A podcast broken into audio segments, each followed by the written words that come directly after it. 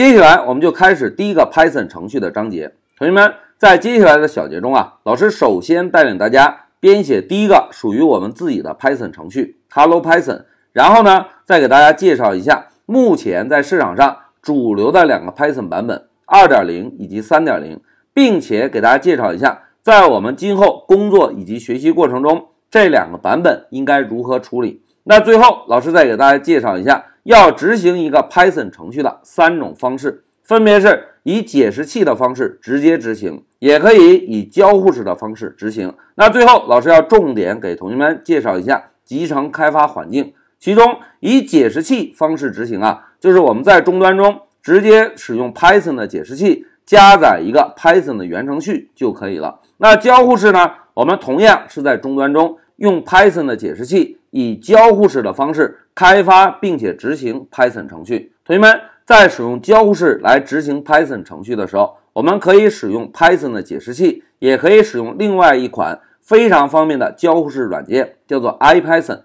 那最后要给同学们重点介绍的集成开发环境啊，叫做 Pycharm。同学们之前老师讲到过，解释器和交互式是不是都在终端中来执行 Python 程序的？这两种方式啊，在使用起来并不是很方便。那如果使用了一个集成开发环境，我们呢就可以以图形界面的方式快乐的编写代码，快乐的调试代码。好，这个就是我们接下来要学习的重点内容。那在我们开始动手之前，老师先暂停一下视频。